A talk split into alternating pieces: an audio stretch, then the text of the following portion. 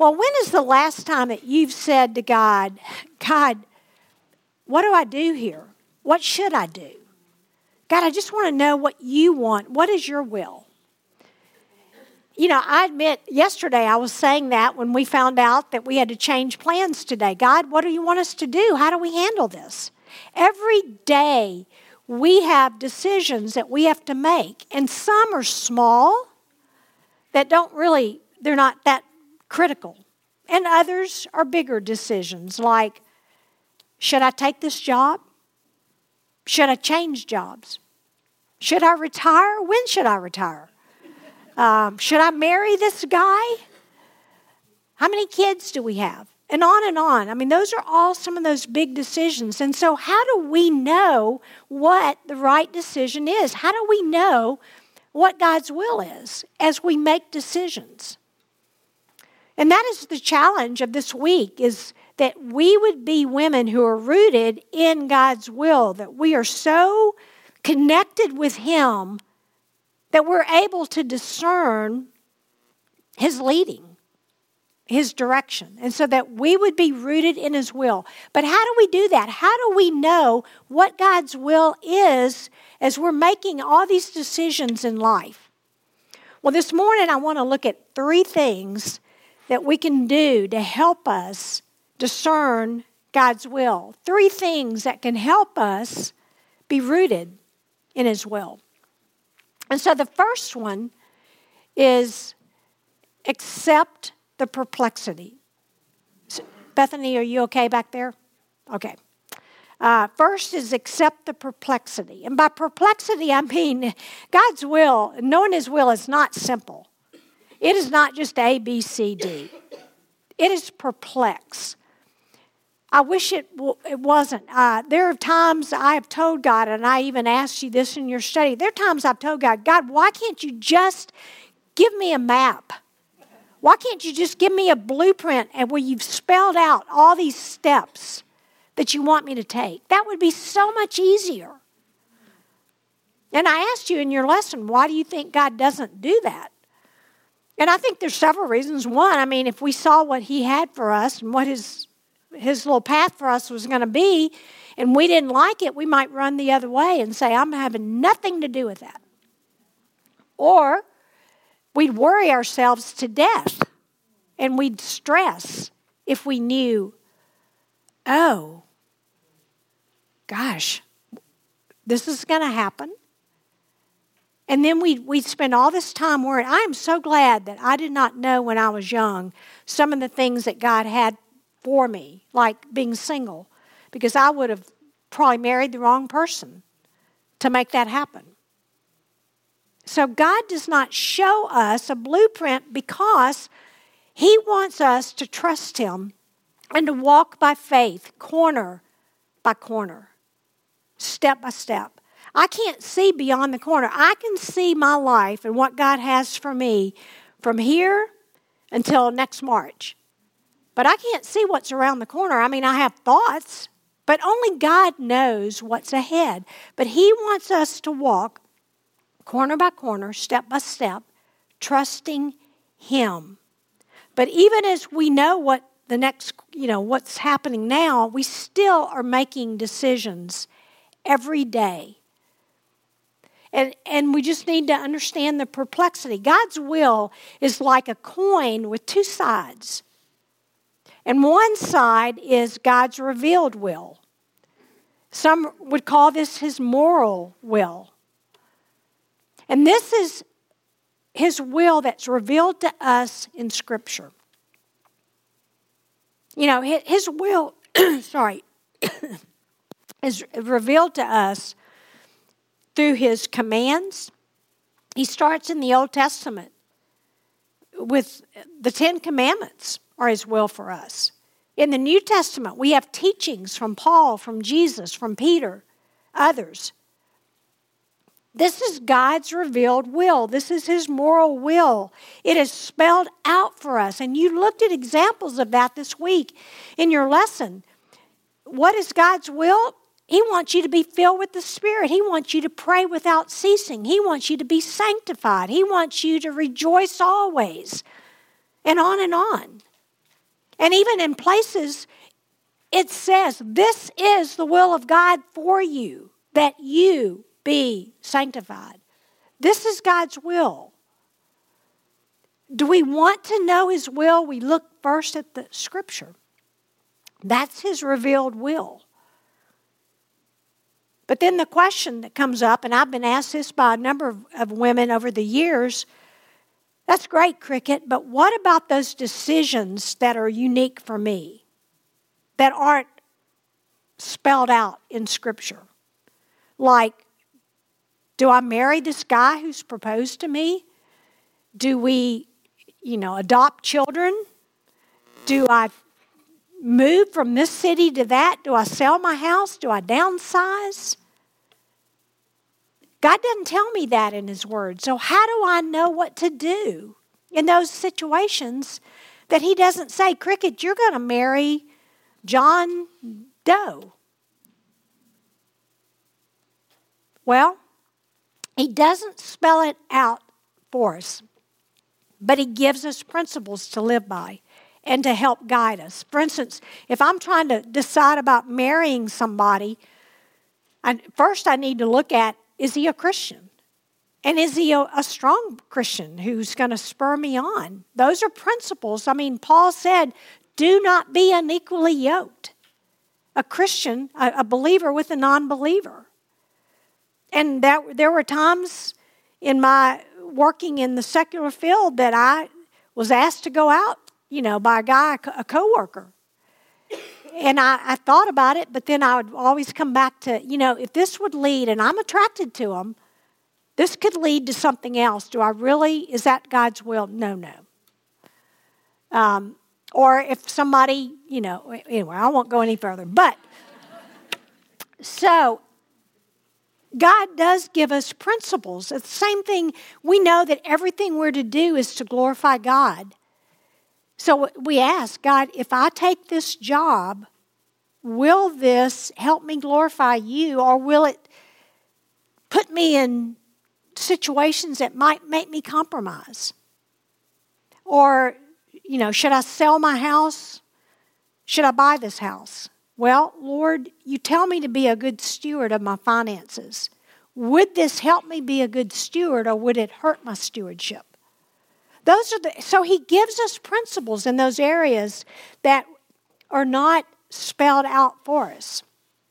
And so the question I would just have you ask is, are you obeying His revealed will? That's the first thing.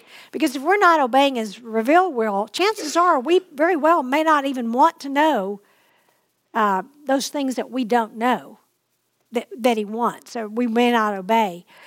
So that's one side of the coin, His revealed will, His moral will that's revealed in Scripture. But the other side of the coin, and this is where it gets perplexing, is His hidden will or His sovereign will. The things that we can't see, the things that are not spelled out, that we don't know.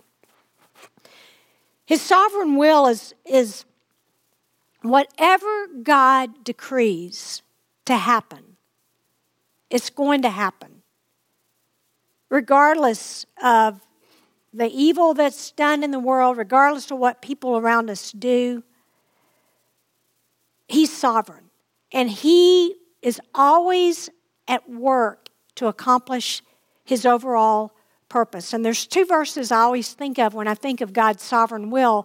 One's from Daniel four thirty-five, and we're studying Daniel on Sunday mornings. But King Nebuchadnezzar said, God does according to His will among the host of heaven and among the inhabitants of the earth, and none can stay His hand. God's going to do His will, whether we cooperate or not. It will be done. Job forty-two two, Job says, I know that you can do all things and that no purpose of yours can be thwarted. We can't hinder God's sovereign will. So two questions that come up that I've been asked about this is, one, can I mess up God's sovereign will by my choices? And the answer to that is no. We can disobey his revealed will, but we cannot mess up or change God's sovereign will. He will accomplish what he desires, even when we make wrong choices. Uh, example of this is Jonah. God told Jonah exactly what his will was. Jonah, I want you to go to Nineveh and preach to them so that they will repent. That was his will for Jonah. Jonah said no. But did Jonah mess up God's sovereign will? No. Jonah ended up going and doing what God wanted. The people of Nineveh heard the gospel, the, the salvation. But Jonah made his life a little harder than he needed to. And God, but God still accomplished his overall purpose. Jonah couldn't thwart that.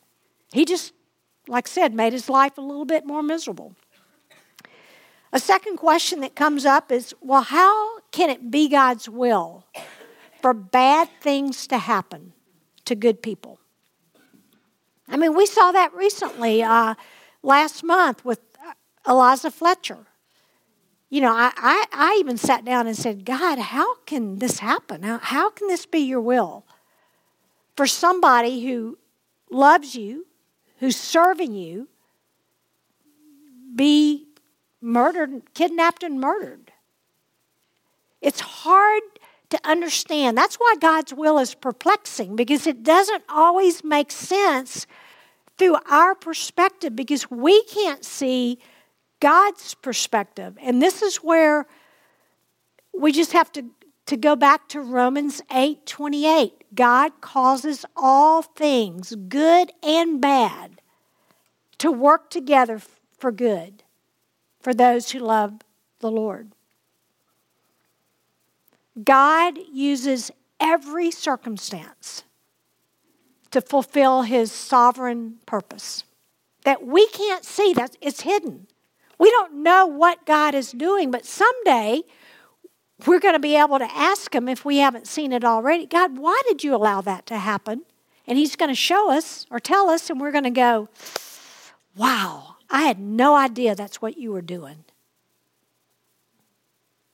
It's his hidden will. We can't mess it up. Another example is Joseph. I mean, Joseph suffered at the hands of his brothers. They sold him into slavery.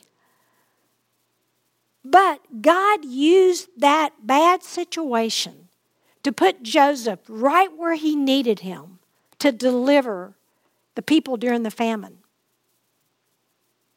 God's sovereign will. You know, he even knew in Genesis fifty twenty, Joseph said, you intended to harm me, but God intended it for good. Joseph knew that God had a bigger plan, and he trusted God, which is a great example for us. And one other example of this is uh, God gave his only son to be crucified on the cross for something that he did not deserve. It doesn't make sense. Now, we can see his purpose in that. We know what his purpose was. God understands what it's like to have to watch somebody you love go through something painful, but he's got an overall purpose. So God is absolutely sovereign over all things. We can't change it. Yes, we have a free will, but God is sovereign, and that's where it's perplexing, because you have to kind of balance those two things. I can't totally explain it. But if we're going to be rooted in God's will, we have to accept the perplexity. That's the first thing we have to do. We have to accept the fact, God, I don't understand it all, but I, I trust you in this. So then, that's the first thing we have to do. Second, we need to fulfill the prerequisites. You know, what's necessary on our part to be able to discern God's will as we're making decisions, especially when it's not cl- written out in Scripture for us? Well, I think there's two prerequisites that are vital to discerning God's will and making wise decisions. One is a clean heart. We need to have no unconfessed sin as we're going to God and saying, what should I do? We need to have a clean heart. You know, David said in Psalm one thirty-nine, twenty-three to twenty-four, search me, O God, know my heart, try me, and know my anxious thoughts, and see if there be any hurtful way in me, and then lead me in the everlasting way. And I put the then in there for my own uh, emphasis, but David was saying, God, search me. Is there something I have not confessed? Okay, let's deal with it and then lead me on the path that you've got for me.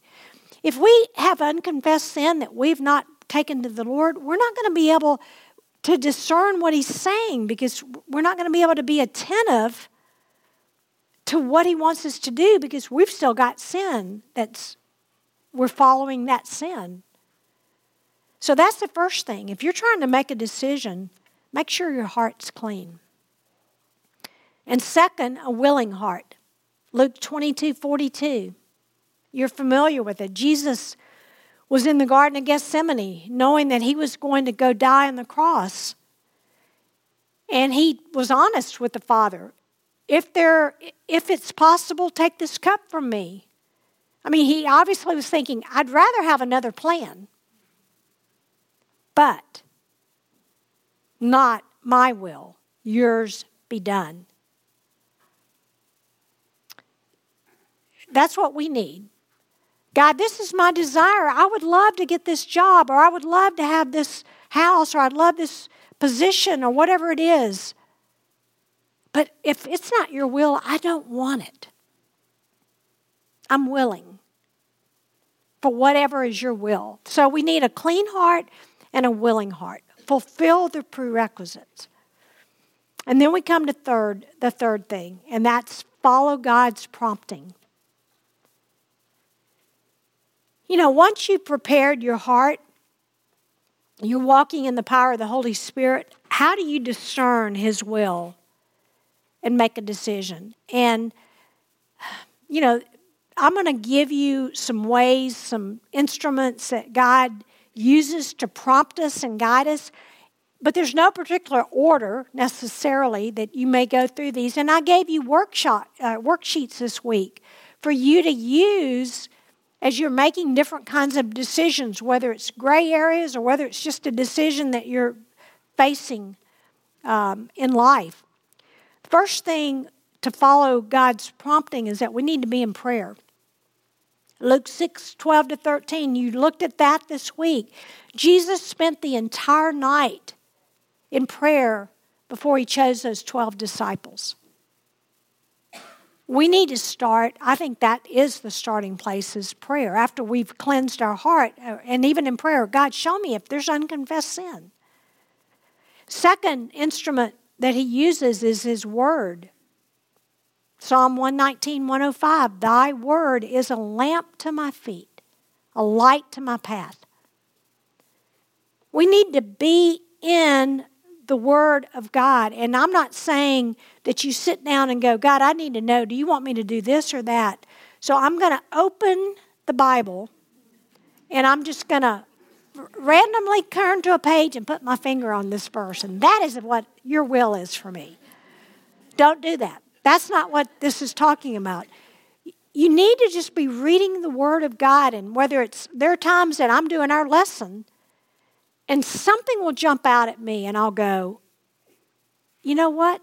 I think that you're telling me I need to be doing, th- I need to do this.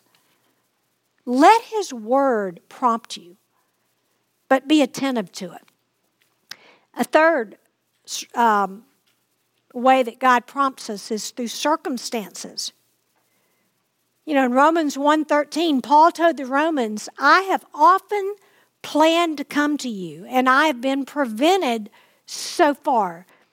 You know, Paul's telling him, hey, I wanted to come see you, but circumstances have prevented me from coming, so it's not God's will for me to come right now. I think we've all seen circumstances direct us whether to go somewhere or not, or to do something. I um, I remember when I was trying to decide whether to go to seminary, I was working in the hospital, and I was asking God, do you want me to go to seminary or not? And I decided to step out, move in that direction, got accepted, even started class, and I met, it was like my second week, and I met with Sue Edwards, who was the Dean of Women, for my entry interview. But I told her, I said, well, this is my entry interview, but it's, I think, my exit interview also, because it was just not going to work out at the hospital.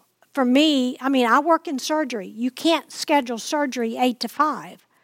And sometimes you have too many cases, and I couldn't always be available to go to seminary when my classes were going on. It just wasn't going to work out. And I thought, so I told Sue, I said, Sue, uh, I think I'm going to have to drop out.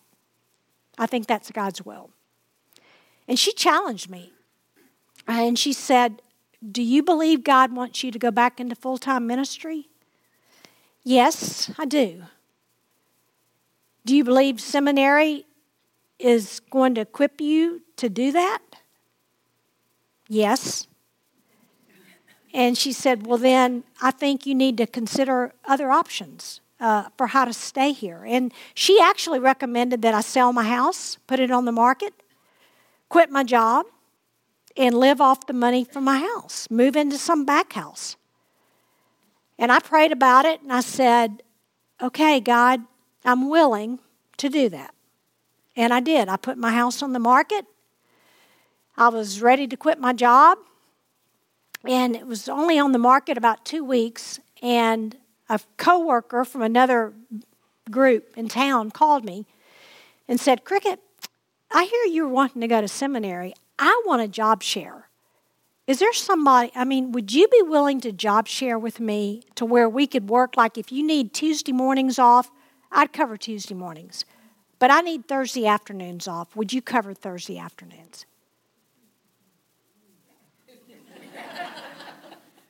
So I took the for sale sign out of my yard first. And then circumstances are God's way. But you know what? We still have to step out and, and be willing and let God lead. So circumstances lead us. Uh, God uses. Fourth, godly counselors. Proverbs twelve fifteen. He says, a wise man is he who listens to counsel. And that doesn't mean that you go to just anybody for counsel on decisions. Howard Hendricks told us in seminary, uh, go to two kinds of experts. I want to make sure I get this right. He said, go to two types of experts for counsel. One is an expert on you, somebody who knows you well. Well, Cricket, I know you do not like a lot of stress. You don't like the adrenaline rush in the emergency room. That would not be a good fit, you know, or whatever. But somebody who knows you. But then another expert you want to go to is somebody who is an expert on the situation you're trying to decide on. Like when I was trying to decide to go to seminary, I went to people who were in seminary, or people who taught in seminary, or who had, you know, I, I, I tried to find an expert on the situation that I was trying to make a decision about. But that would, Hendricks says, those are the two experts you need to go to for godly counsel. An expert on you and an expert on the situation. And then a fifth instrument that he uses to guide us is that sound mind, that logical thinking. Uh, Second Timothy one seven says that God has given us a spirit of sound judgment, a sound mind. Use it. We can think logically, pros and cons. I gave you a, a worksheet to go through, and on that worksheet there were a section that you would write down the pros and the cons and think it through logically. When I came up here to interview, and I was flying back to Dallas trying to decide what to do, I pulled out a sheet of paper and I wrote down, these are the pros of taking this job, but these are the cons. And as I did that, I realized the pros were this long and the cons were about this long. And I thought, okay, that's telling me that there's a lot of reasons to take this job. Use your mind. Think it through logically. Can I feasibly do this? I mean, just use your sound mind. And then six, and this isn't necessarily an instrument, it's more of something you just need to do. Step out. Make a decision. And ask God, God, I feel you're leading me this way. Either confirm or redirect. And there are times that God redirects, like in the situation with my job in seminary. Sometimes he confirms that you're going in the right way. And I've heard it said, you can't steer a parked car. And so God needs us sometimes to step out so that he can say, well, nope, I don't want you to go that direction. But he has always done that, confirmed or redirected.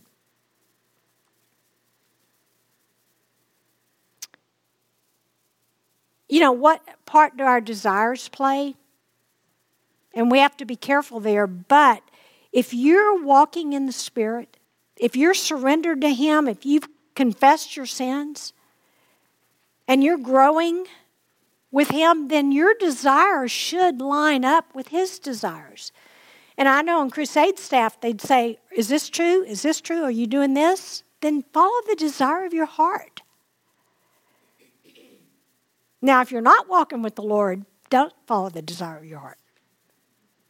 But let your desires also, I mean, let that be a part of it. Um, you know, Psalm thirty-seven four, delight yourself in the Lord. Do that first. Then he'll give you the desires of your heart because your desires will line up with his desires.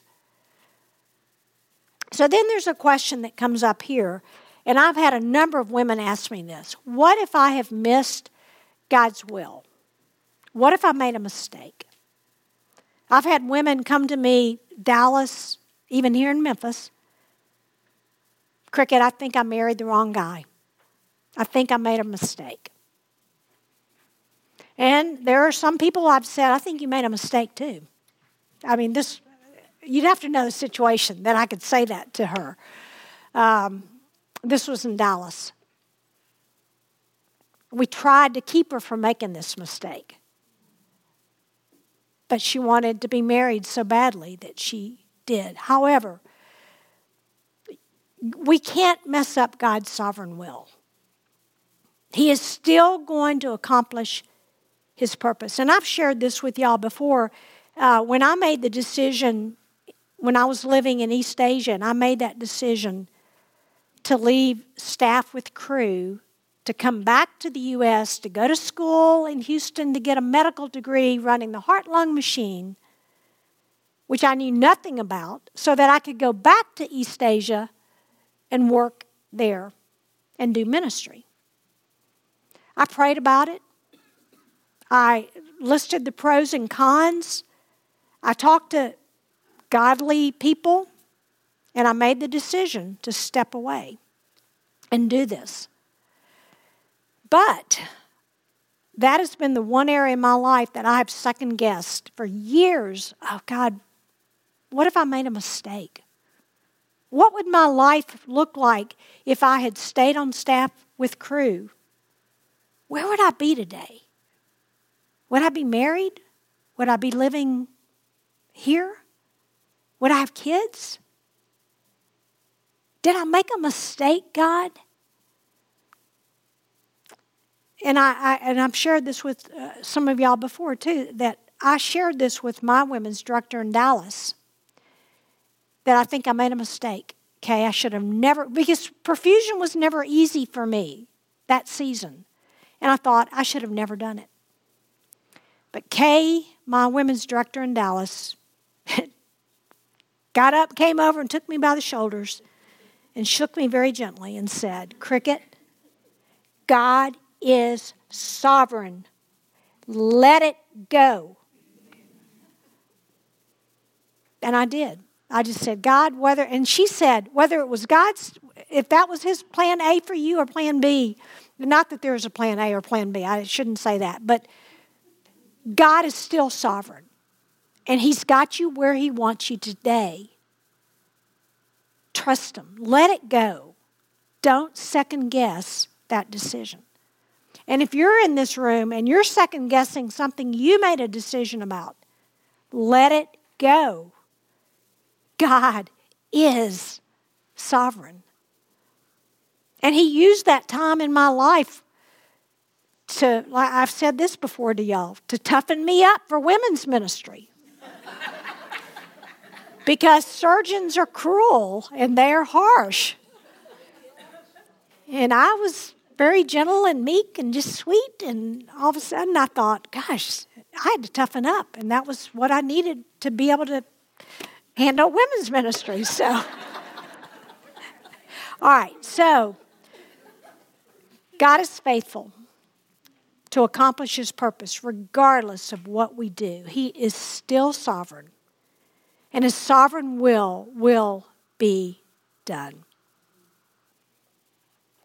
To be rooted in his will, we need to accept the perplexity, fulfill the prerequisites, and follow God's prompting. I want to close with just one more little story about how God worked in my life. Um, when I was on staff with Crew, I decided I really wanted to go to a country in East Asia, it, but it was closed. But I'd called Crew staff and said, you know, I would love to go here if it ever opens up. And it was closed, and so I thought, okay, I'll put it out there. And then a year later, they called, and they said, well, the country's still closed, but there's another country that we'd like you to go to and be the head of the women's ministry. Uh, they're training women leaders. Would you be willing? And I prayed about it, and I thought, I'm not excited about it, uh, but, you know, it, it could be a stepping stone to where I want to be. And I said yes, and so I was going through the three-month training in California before you go overseas, and I was supposed to go to the Philippines for three months after that before I went to the country. And um, I don't know, I just never had a peace. It never seemed right. And time came to fly out. And some of you have heard this story or read it years ago, but it was time to fly out of L A to the Philippines. And one of our uh, classes in my training there in L A, uh, Sally Klingman said, if you are not certain that this is God's will, do not get on that plane. Because when life is going to get hard over there, and you're going to question and think, I want to go home. You won't, because you're going to go back to knowing, but God, I know this is your will for me to be here. And so she said, do not get on that plane. And I'm standing in the L A airport. Uh, this was back before COVID, long time before COVID, where friends could actually come in and walk to the gate with you. And they dropped me off, parked the car, and I'm in line checking in. They were going to come in. And a lady tugged on my arm and said, ma'am, you just got robbed. And I went, no, I'm fine. Everything's fine. And I looked, and somebody had unzipped my purse, taken my wallet. Um, and the whole time I was standing in line, I kept thinking of Sally's words, do not get on that plane if you're not sure it's God's will. And I, I kept having this conversation of, I have to get on that plane. It's too late. I've got tickets. I've got people waiting for me in Manila. I, I can't. I've got to get on that plane. But God intervened. And I did not go. I, I did not get on the flight that night, and told my boss the next day what happened. And I, I'm not sure he was thrilled, but um, he said, well, we'll just leave you in L A until we know what to do with you. and then... And then I bet it was, I don't know, six months later, he called and said, well, that country you wanted to go to is open. Do you want to go? Yes! God's will. But we can't mess it up. We can't miss it. We just, we need to be attentive, and we need to be willing. And even if God has to have you get robbed by somebody in the L A airport, he can stop you if he needs to.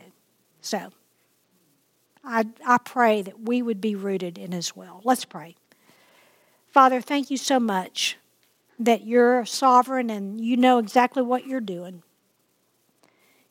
We know part of your will because it's in your word, but Lord, the part that we can't see, protect us from making wrong turns. Guide us, Lord. Keep us attentive and sensitive to your promptings. We love you, Father. In Jesus' name, amen.